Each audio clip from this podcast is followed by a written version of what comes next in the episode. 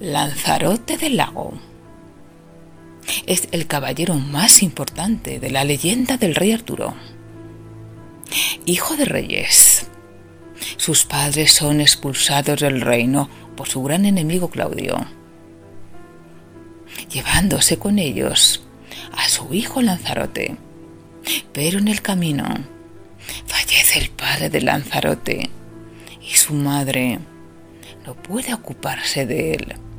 Entonces lo entrega a la dama del lago, que en realidad es una bruja. Ella se encarga de su educación y le pone el sobrenombre de Lanzarote del lago. Años más tarde, la dama del lago envía a Lanzarote a Camelot, a la corte del rey Arturo. Nada más llegar, se enamora de la esposa de Arturo, la reina Ginebra. Son muchas las aventuras de Lanzarote. Este caballero lleva una espada, que es la contraparte de Excalibur, la espada de Arturo. Se llama Arondai. Es una espada sagrada, tallada con letras de hadas fue forjada por manos no mortales. Y ahí aparece la espada. Su diseño es similar a la de Excalibur. Tiene una gran capacidad, una capacidad mágica, pues aquel que la porte puede recibir golpes sin sufrir daño alguno. Por tanto, es una espada santa.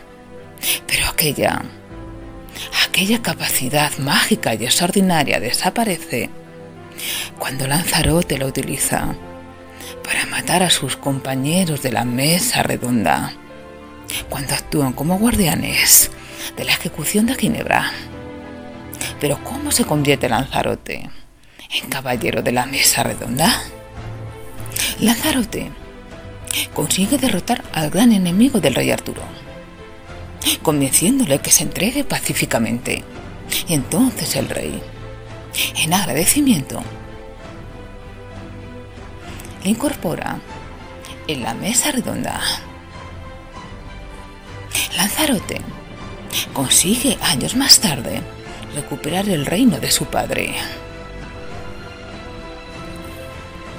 derrotando a Claudio, aquel que desterró a sus padres con la ayuda del rey Arturo y decide por tanto quedarse en Camelot con sus primos Cid Boris y Sir Lionel y su medio hermano legítimo Héctor de Maris. Pero Lanzarote, después de la muerte de su querido amigo el rey Arturo y de la reina Ginebra, de la que se ha enamorado, empieza a enfermar y seis semanas después fallece.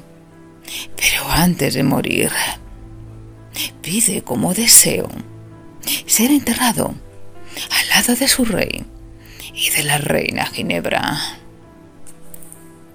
Lanzarote fue un caballero leal, a pesar de estar enamorado de la esposa de su rey. Fue un caballero